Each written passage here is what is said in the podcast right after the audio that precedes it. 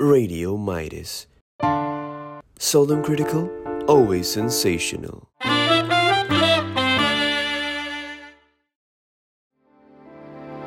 Takut tambah dewasa Takut aku kecewa Takut tak sekuat yang kukira Hmm, kadang-kadang jadi dewasa ni penat kan? Kalau penat, let's curhat.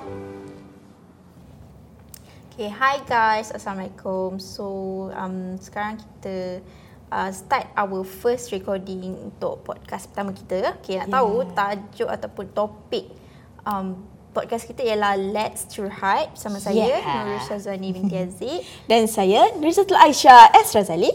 Mm-mm. So, kita orang berdua je. Betul. Hmm, untuk uh, podcast kita orang yang bertajuk Let's Curhat ni. Ya, first of all kita orang nak um, you guys like para pendengar happy untuk dengar kita Betul. punya podcast. Ya, let's we dive in.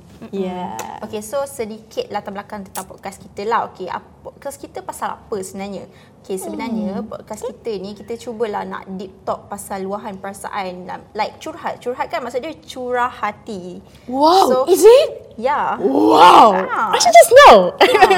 So macam kita nak cakap lah pasal luahan perasaan uh, uh, kita macam adulting macam macam mana kita adulting macam mana kita belajar nak jadi dewasa in our 20s ya kita orang muda lagi okay okay so genre kita ni macam self help lah. Santai and random like uh, topik-topik yang kita nak bincang nanti pun like uh, yang Relate uh, yang relate dengan Kita. adulting relate dengan Betul. uh, kehidupan kita. Gitu Yeah. macam dah dewasa kan nak gitu. Dah dewasa ke? Yeah. okay so untuk uh, episod pertama ni kita akan cakap pasal? Kita akan bercakap tentang susah ke nak jadi dewasa ni sebenarnya. Ah, menarik kan? okay so Wani nak tanya lah kan okay Wani nak tanya Aisyah apa definisi dewasa menurut diri Aisyah sendiri Okay.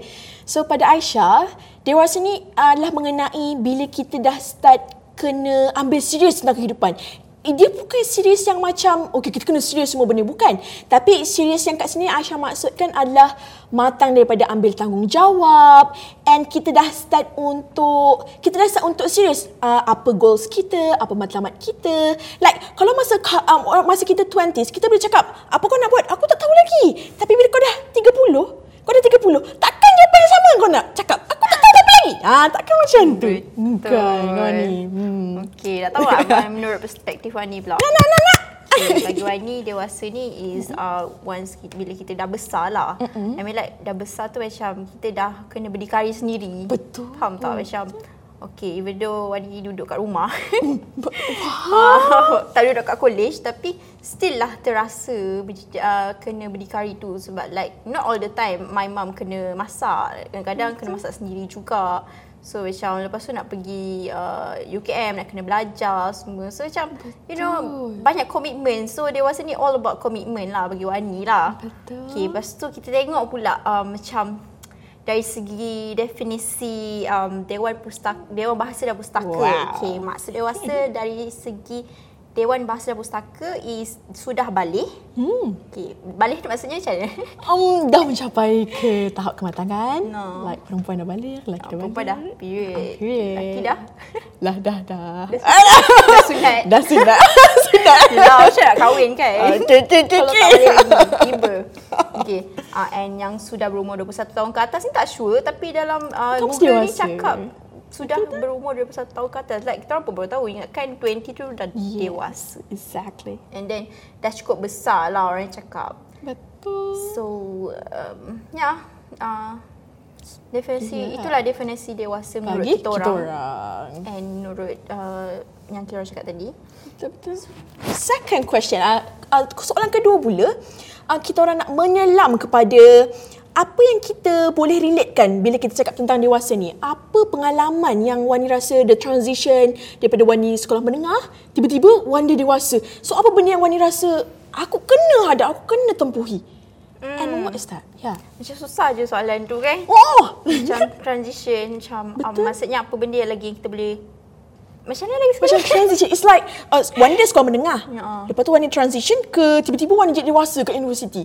Wani kena adapt like kena adapt ikut masa. adaptation lah. Yes, Okay, adaptation. Adaptasi lah. Okay, Betul. Berdua ni Ya, kinda susah lah juga actually sebab dulu masa sekolah kita still dengan family. Mm. But before this even uh, masa diploma pun ni dah duduk college eh, tak duduk rumah eh. Oh, Okay, duduk oh. college berdikari lah. Tapi like susah lah sebab that's the first time Wadi duduk college.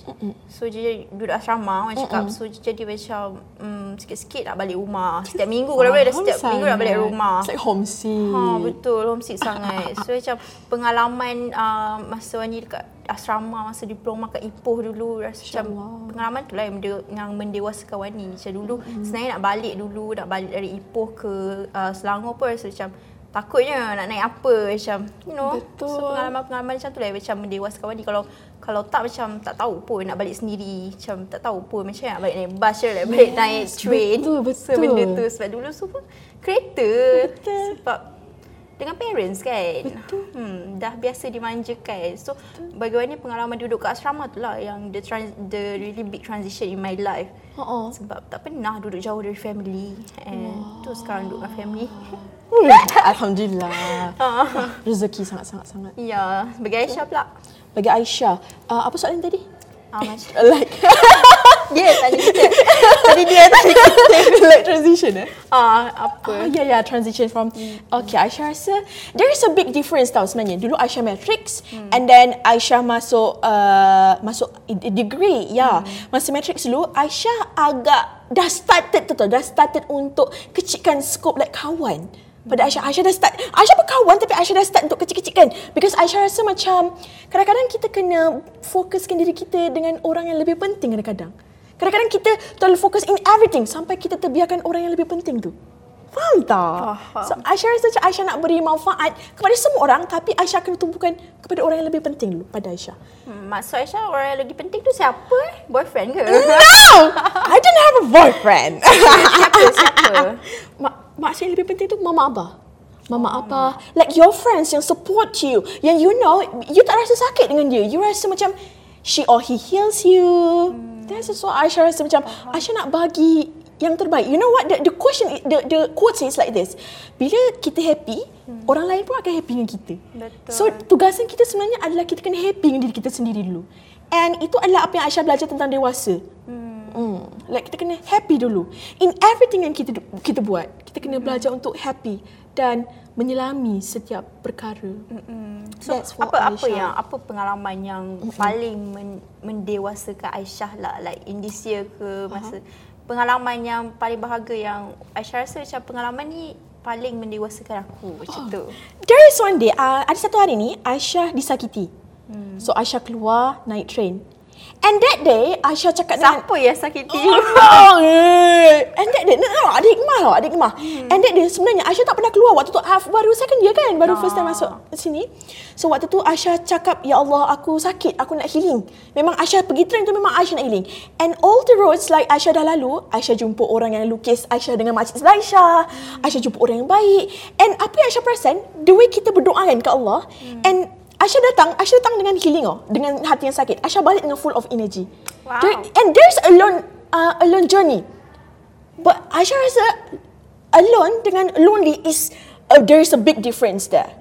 Aisyah tak pernah rasa al- alone like even though contohnya awak alone tapi because all the roads yang you pergi you jumpa orang, you cakap dengan orang, you rasa macam you dah lupa yang sebenarnya you alone. Okay, antara orang yang Aisyah paling ingat lah sampai hari ni masa hari tu. Ya. Siapa? seorang makcik kat Bukit Bintang. Yes. Okay. Dia buat apa? Dia Macam jual tisu. ingat? Aisyah was lost at that time. Aisyah keluar and Aisyah nak cari, Ya Allah aku nak petunjuk. Pergi Bukit Bintang, ah memang nak kena. and then nak tak apa makcik cakap. Aisyah, tan- Aisyah tanya makcik tu apa maksud bahagia and makcik dia cakap, bahagia tu adalah mengenai kita bersyukur, hati kita bersih. And Aisyah was like, Aisyah duduk dengan dia sebelah tu. And tiba-tiba orang tak nak beli tisu dia. Mungkin dia nampak Aisyah kat situ. Jadi dia ingat macam, faham tak? Aku rasa macam berdosa kat situ. Rasa macam, apa yang aku dah buat ni? Lepas tu Aisyah pun berdiri balik. Okay. Okay, faham. So, ah. So, macam uh, apa bahasa Aisyah macam pengalaman makcik tu ke? Ah, makcik cakap macam ni. Ah. Kalau sakit, baliklah rumah. Bukan pergi sini. Gosh! Waktu tu Aisyah. But, ya Allah, makcik betul makcik. Waktu tu Ah. otak kita, kita kan jenis yang anak muda ni jenis otaknya jenis nak zop zop. nak betul. pergi zop ah, macam Nak tu. healing. Nak healing. Sampai pagi Zop. tak balik, gitu. No, no. It's not sampai pagi. Tapi maksudnya makcik tu mengingatkan Aisyah tentang parents lah. Sebab Yes. dia, bila dia sebut rumah tu macam, ha kan macam, Kenapa tak kalau sakit rumah? kenapa tak balik rumah Yes. jumpa mak bapak. Aisyah cakap Aisyah kosong benda. Aisyah quite vulnerable dengan orang-orang yang Aisyah. Aisyah kalau healing, kita ke, ke masyarakat. Sebab kat situ Aisyah boleh faham, dia hidup susah tapi dia boleh bahagia. Macam nak validation lah orang Yes. cakap. Aisyah, Aisyah nak faham masyarakat supaya kita kita belajar bersyukur. Betul. Macam we need a val, uh, what we call it emotional validation sometimes. Macam bila kita rasa sakit, kita, kita kena ajar diri kita like untuk terima benda tu. Oh, Macam we allow to feel, like we allow to feel Boleh. sad, we allow to Betul. feel happy. Betul. So macam uh, tak adalah kita macam turn, turn it into toxic pos- positivity tau Yes. cakap. Like Sangat bila- betul, sangat, Like bagi Wani lah, bila bila Wani sedih, uh, I'm allow myself to feel sad sebab kalau good. kalau macam toxic positivity for toxic positivity tu tersasar je. uh, dia macam uh, bila kita sedih tapi kita macam ah tak ada apalah macam tak ada apalah tu perasaan aku je like normal lah kita manusia. Manusia. So just allow ourselves to feel sad sometimes tapi jangan berlebihan jangan macam Betul. bawa sangat emosi tu sampai a bergaduh dengan point. orang yang tak berkaitan Tak ah, tak ke kena bergaduh dengan mengena. family ke macam Dengan kawan. ah, Uish. macam Wah. bad mood pergi kelas bad mood sebab Betul. sedih macam tak payahlah tak payahlah drag that emotion Kita cakap kita dah dewasa. Hmm. Kita kita boleh, kita boleh kawal. Kita kena Ui. belajar apa emotional macam intelligence. kita ni terpaling dewasa eh bila Oh. bincang topik ni Yes. Wish. Eh, jangan cringe okay jangan cringe Kelakar lah. Hmm, okay so Jom lah kita pergi ke soalan seterusnya. Hmm. Apa Okay, tu? apa, apa lagi kita nak bincang bila kita cakap pasal dewasa ni apa lagi yang benda yang kita boleh relate lagi Mesti lah skill. Skill Like macam mana kau nak survive dalam hidup? Skill. Oh. Betul juga Like apa Wani rasa skill yang kita perlu dak dewasa ni? Dewasa ni berjadi macam masa kita mahasiswa kan. So kita tiba-tiba reach dewasa. So apa skill yang Wani rasa a student kena kena belajar? Okay, first of all, saya rasa skill yang paling perlu untuk student is of course lah survival skill. Yeah, that's true. Kalau kita tak ada survival skill, okay, contoh survival skill kat sini bukanlah survival skill macam kita masuk hutan tu. oh, macam Sangat tiba. Nanti orang ingat kena tiba macam survival skill macam masuk hutan tu kan. Tak, bukan. macam survival skill macam how kita nak hidup berdikari sendiri and like Betul, betul. how kita nak uh, bergaul dengan orang. Betul. And- Exactly. Sometimes macam survival skill means that macam macam mana kita nak jaga diri kita sendiri daripada tak terjebak dengan Gosh, benda-benda that's a good tak point. elok Betul. kan. Yelah sebab you know kita teenager dah di tadi dewasa Dia- ni dia- teenager dia- teenager pula, Allah. Tak tahu lah mana satu. okay, macam kita mesti nak try banyak gila benda. Betul. Tapi at the same time kita kena fikir juga macam uh, aku ni bukan makin muda, aku ni makin tua tau. Betul. Tiba tua pula dewasa dia dah baju banyak dah ni. Tiba makin tua. Okay, so dia macam survival skill tu kita kena ada tau.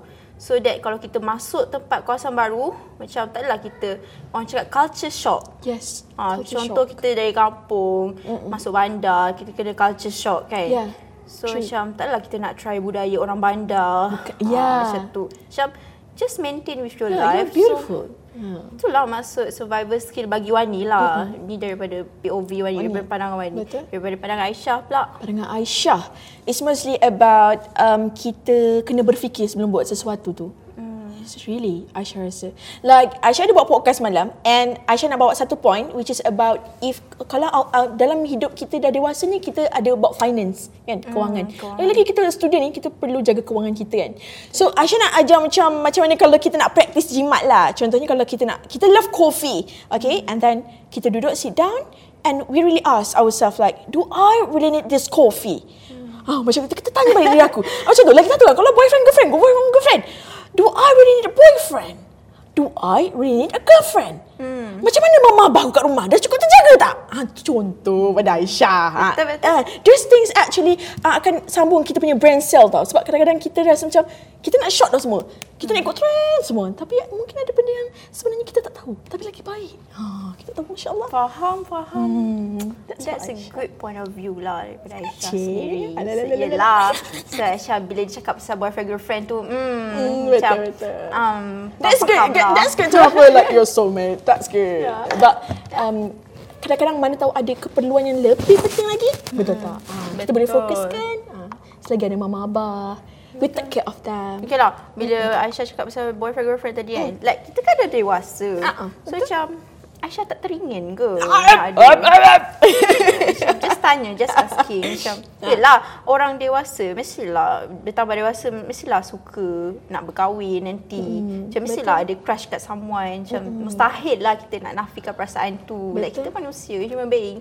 Mesti ada fitrah nak suka dengan um, mm, lelaki. Betul, ah. Jangan suka dengan perempuan eh. risau, risau, risau. Okay. Lepas tu, Okay, macam mana, macam mana Aisyah pula? Mm-mm. Macam maksudnya Aisyah tak teringin ke? Oh. Macam mana Aisyah boleh hindari daripada benda-benda dia macam tu? Mm. It's not triggering sebab Aisyah rasa macam uh, uh, kita punya jodoh adalah cerminan kita tau.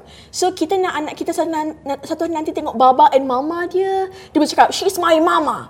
He is my baba. And kita nak cari yang terbaik tu melalui doa juga. Yang kedua lah usaha kita lah. Tapi Aisyah sebenarnya dah nampak. Tak dah nampak. Tapi Aisyah ada kawan-kawan yang Aisyah nampak. Ah macam tu. Tapi tapi kawan-kawan kita kan. Kita macam okay pergi pertandingan. Kita jumpa kawan baik. Yang support kita. Tapi it's like mate, kawan. Like you you can feel the positivity inside them. And it's ah, something. So Aisyah rasa first of all focus on yourself first. Um, Aisyah rasa macam lah, apa benda buat ni? Aisyah rasa fokus um, bagi yang terbaik untuk mak abah. Jodoh tu bila dia sampai, dia akan sampai juga tau. Orang kata masa belajar, jangan ada dulu. Orang kata, ah masa kau intern nanti. Ah, orang kata lah. Aisyah, Aisyah uh, dapat uh, dapat apa orang cakap nasihat daripada Yelah, orang. betul. Kita dengar je. Tapi tak mustahil jodoh Betul. kita sebenarnya ada je sekeliling kita. Betul. Ramai je orang yang dah uh, bercinta monyet masa zaman belajar uh, Betul. sampai dah kahwin. Gitu. Betul. Tapi Cuma- kena pandai Hmm, lah. pandai everything. manage lah. Betul. Sebab tu Aisyah rasa macam it's penting untuk kita tengok ciri-ciri. Ada tak ciri-ciri suami ataupun ciri-ciri seseorang yang kita nak kat orang tu. Kalau kita dah jumpa, ya Alhamdulillah. Dah boleh ta'aruf. Kan? Dah boleh kenal. Tapi tak salah kalau nak Betul. nak suka Ah, someone. feelings, kita tak dihukum berdasarkan feelings. ya, Kita human dihukum being. berdasarkan apa yang kita buat lepas tu. Betul. That was something. Okay. Alamak, banyak pula cakap pasal Cinta! Tiba. Sangat Tapi apa? dewasa dengan cinta Betul. something related Ya. kan. So, Okay. Um, macam panjang juga kita dah borak actually. Alah, dah Tapi tak apa, tak apa. Kita try cakap pasal lagi satu benda Apa lah. tu? Macam self, mungkin dah dewasa ni it's about self care. Orang panggil self love. Okay, dia relate juga dengan topik cinta tadi. Hmm. Okay, kalau kita dah tak nak bercinta, it's our choice lah. Tak kisah pun kalau kau nak bercinta pun tak kisah. Hmm. Betul. Cuma just jaga batas je. Betul. You are allowed to be in love with someone. Cuma Sangat. as Muslim just jaga batas that's all. Macam Betul. kalau serius uh, kalau betul-betul nak bercinta masa zaman belajar, bagi tahu mak bapak macam uh, you uh, ada um, hubungan dengan dia ni dia ni. At least mak bapak tahu and jaga Betul. batas that's all. Uh, tak salah pun nak bercinta sebelum kahwin ke whatever. Betul and Aisyah rasa kan there is one point yang Aisyah rasa kalau contohnya kita buat sesuatu and kita hiding behind our parents that's maksudnya kita tengah buat benda yang salah. Hmm, betul. Kalau korang bercinta and korang hiding daripada korang punya parents maksudnya kita tengah kita tengah buat satu benda yang salah. Baik ustazah. Ya, kalau kita dah cakap dengan Abah, Angah ada jumpa orang ni, orang ni, orang ni. Dia macam ni, macam ni, macam ni. Be honest. Sebab kita dah besar dah. Dah adult. Kita dah tak ada masa nak main-main dah. Mm. Sebenarnya pun kan mana? Betul. Hmm. So berbalik kepada self love tadi. Uh, self love tadi. Okay, Uh-uh. macam mana kita nak cintai diri kita sendiri? Macam mana kita nak self care, self love pasal diri kita sendiri? Macam take care of ourselves first. Care of ourselves. Macam, yelah kadang-kadang Dang. kita asyik nak jaga hati orang je. Bila nak jaga hati sendiri? Sangat betul. Like self care lah. That's what we mean um, self love. You know what? You know what? Semalam saya ada tanya seorang pensyarah ni. Dia kata, uh, silaturahim is not kawan tau. Kawan is not silaturahim. Silaturahim ni adalah orang yang sealiran darah dengan kita. Yang sedarah dengan kita. Ah. So maksudnya kawan bukan silaturahim. Like kalau kau tak kawan aku tiga hari, uh, kau dah putuskan silaturahim. Tak. eh tak.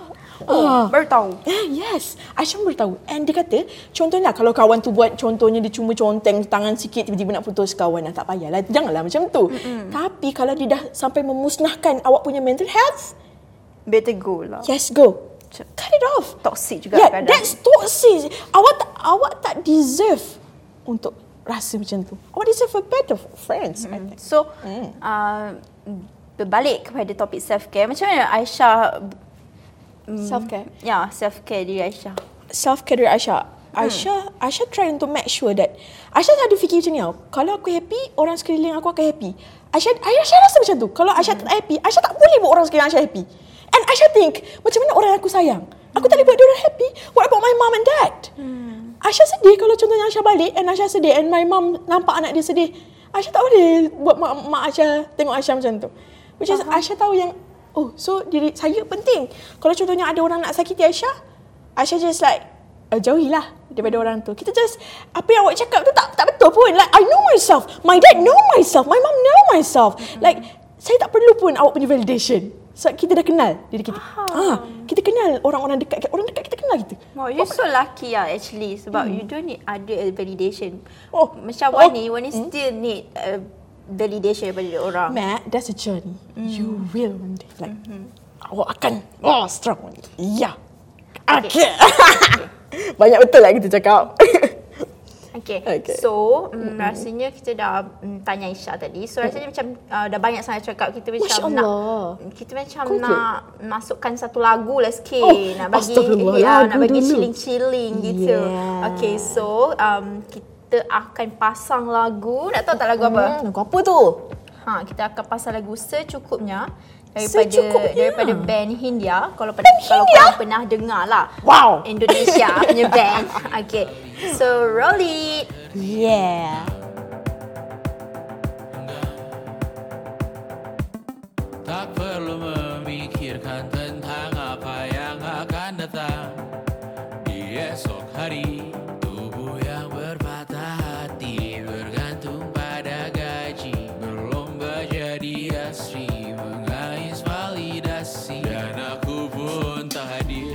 Seakan paling mahir Menenangkan dirimu Yang merasa terpinggirkan dunia. Tak pernah adil Kita semua gagal. Angkat minumanmu bersedih bersama-sama. Sia-sia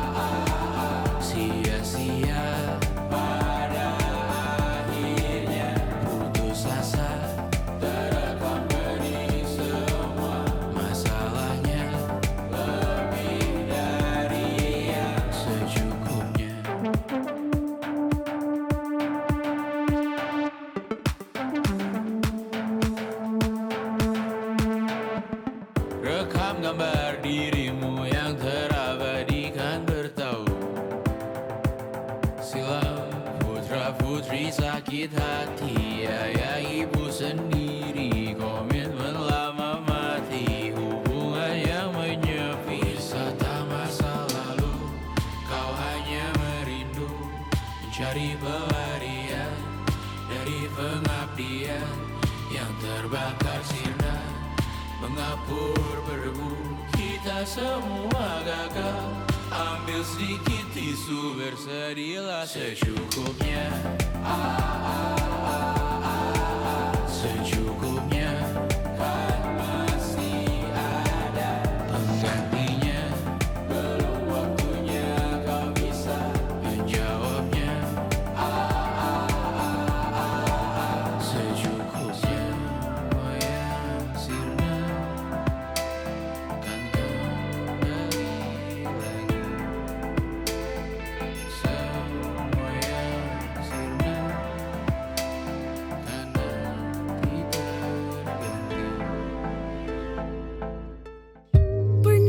korang duduk-duduk tak buat apa-apa. Tiba-tiba ada orang pula tak suka awak.